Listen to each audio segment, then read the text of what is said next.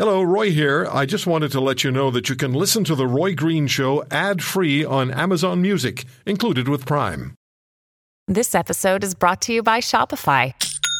Forget the frustration of picking commerce platforms when you switch your business to Shopify, the global commerce platform that supercharges your selling wherever you sell. With Shopify, you'll harness the same intuitive features, trusted apps, and powerful analytics used by the world's leading brands. Sign up today for your $1 per month trial period at shopify.com slash tech, all lowercase. That's shopify.com slash tech.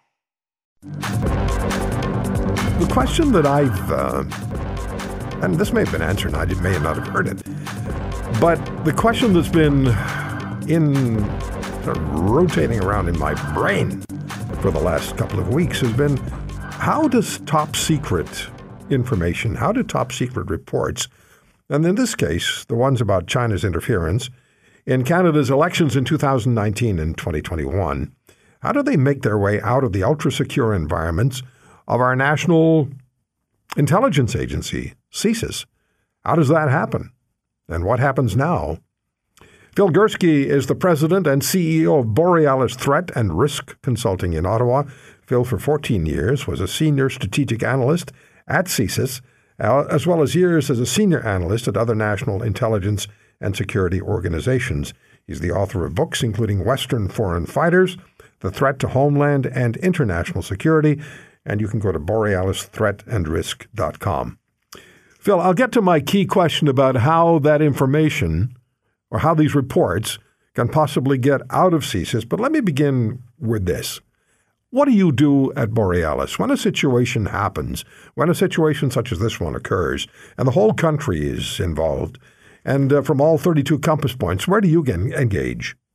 Well, well, thanks for that question, Roy, and thanks for mentioning that Borealis. So essentially, what it, what it does, Roy, I, it, it, I try to use my 32 years of experience in Canadian intelligence, both in signals intelligence and human intelligence, as well as my interactions with our foreign partners, to help average Canadians understand uh, what intelligence is, why we have it, why we pay for it, and what it means. Because you know, there's a lot of commentary out there, and this story is not going away, as you're well aware.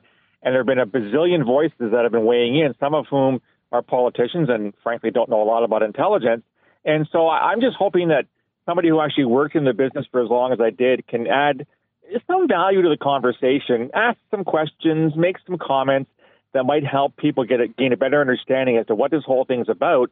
Uh, and at the end of the day, why it's so important. Now, it is incredibly important. Um, well, the whole country is talking about it, and the next election may may eventually hinge on this story yeah. if it continues to gain momentum. And I don't see it slowing down for some appreciable period of time. But when it comes to the intelligence community at all levels, Phil, how does the intelligence community, how do the intelligence agencies from the most um, uh, the, from the best known to the most obscure, the, the ones that are most obscure be the ones I'd be most interested in, I think. But how do they engage on an issue such as China interfering with Canada? Right. So um, the Chinese question is really it, it's kind of a two prong one, Roy. So from from a signals intelligence perspective, uh, CSE, Communications Security Establishment, where I worked from '83 to 2001, they're the ones that, that gather foreign signals, uh, often in foreign languages. They they break down the information, they analyze it, and they summarize it for senior decision makers. So that's about that's outside of Canada. CSIS, of course, has a mandate under its legislation, the CSIS Act, to look at what's called foreign interference. And clearly, what had happened in 2019, 2021 qualifies as, as foreign interference. So, what CSIS can do is they can recruit human sources, it can go to court to uh, get a warrant to intercept communications in Canada. It can get information from its allies, it can do surveillance. Again, with the same purpose is to take all this information, figure out what it says, extract the intelligence of the highest value, and package it up and provide it to the, the same senior decision makers that CSE does. So we have a lot of agencies that are, the goal is the same. Can intelligence make us better as a country? Can it help our government make better decisions? The answer to both is yes. And those agencies are responsible for ensuring that information gets to the people in a timely fashion so they can use it. What's your assessment of how this has been handled by the intelligence agencies, including CSIS? Wow. Yeah, what a great question. I, I, you know, in this case, Roy, I'm, I thank God I'm I retired for eight years. I can say anything I want right now. Um, I'm not impressed. I, I, I think that the first of all, we don't know where the information. I mean, we know it CSIS information. That we know that.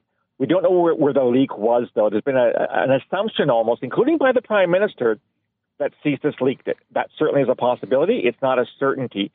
Once you pass your intelligence on to a customer, be it a senior government official, elected official, whatever who has the requisite security clearance, it's kind of out of your hands. Now you tell them, look, don't don't call up Roy Green. No offense, Roy, and tell him this. But you're not supposed to do that. You're supposed to keep it within intelligence channels, within security clearance channels. The fact that CSIS has launched an investigation to determine if it's an internal leak, okay, I get that. that that's right. But it's almost like we've CSIS took the fault for it, and I'm not necessarily certain that's where the leak occurred in the first place. So I must say I'm a little disappointed in, in the director of my former or my former uh, agency. See, I found it very difficult to believe that this much information, and I'm assuming there's quite a bit of information, would have been leaked out of CSIS uh, and and made its way across the spectrum as it has, uh, unless somebody said, "Pull your thumb out of the dike and, and let the water go." You know, it, it, just seemed to me what you said. Maybe they leaked it. That's the first thought I had. Mm-hmm. Well, as a CSIS employee, I had access to many files I wasn't working on. So you and I have talked a lot in the past where I was a counterterrorism guy. That's what my books have been written on. Thanks, by the way, for promoting the books as well. But I also knew there were China investigations and Russia investigations and all kinds of other, investigations.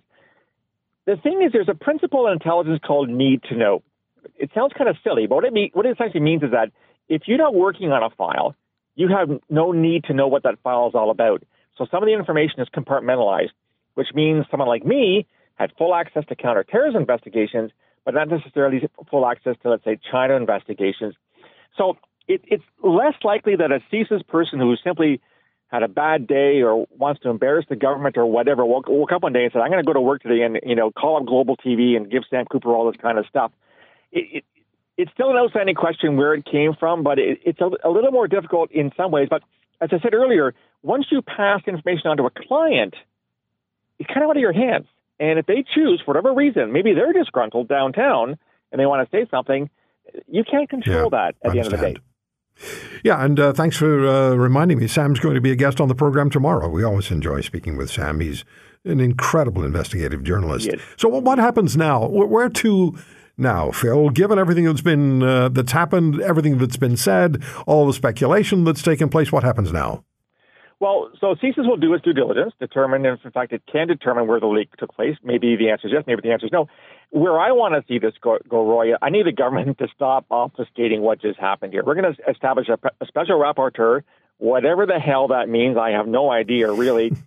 we've got a government, and, and in fairness, we've had several governments in this country that have ignored the Chinese threat for decades, have not taken CSIS intelligence in, seriously, have not acted to protect our democracy and our elections, and I'm just, I'm getting, as a voter, as a Canadian, I'm tired of politicians saying, well, it's not that bad or it's not that serious. Oh, there's nothing to see here. Let's, for God's sake, let's, let's treat this seriously. Let's tell the Chinese in no uncertain terms, not just tell them, but if it means expel diplomats or whatever, we have to do that. Say, you can't do this in, in Canada. We invite you here as diplomats. That's not your right. And we just have to get a lot tougher and, and, and stop passing the buck around here. The government in power is responsible for what happens on its watch. Yes. And this government seems to want to say, eh, you know, nothing, nothing to hear, see, nothing to, see here, folks, and it wasn't our fault. And I'm getting, I think a lot of Canadians are getting tired of that. I think so. Uh, Vice Admiral Mark Norman is going to be with us in a few minutes. And uh, Admiral Norman, last night in a speech in Ottawa, said in part, We're not taking defense and security seriously in this country, and our way of life is in jeopardy as a result. We'll talk to him in a few minutes. Phil, um, how easy is it? Maybe easy, isn't the perfect word, but how doable is it for a foreign state actor to proceed with its own agenda inside this country? Well, um, pretty easy if, if the intelligence, which I believe to be true, has indicated with China, um, and they're not the only ones, Roy. You know, We've got intelligence services, as as uh, you know, Admiral Norman said, we don't pay enough on intelligence and security, which means we don't have enough women and men doing investigations. We don't have enough warrants. We don't have enough surveillance, and as a consequence, these people get away with it, these foreign powers. So yeah, let's take let's take our security seriously, including the security of our elections. Let's finance it properly because the, the, the, agencies are very good at what they do. They're very they're very they're very professional. Right. They're very qualified and they're very dedicated. Let's make sure they have the resources that they can, they can stop this thing from happening the next time. If you want to hear more, subscribe to the Roy Green Show on Apple Podcasts, Google Podcasts, Spotify, Stitcher, or wherever you find your favorites. And if you like what you hear, leave us a review and tell a friend. I'm Roy Green. Have a great weekend.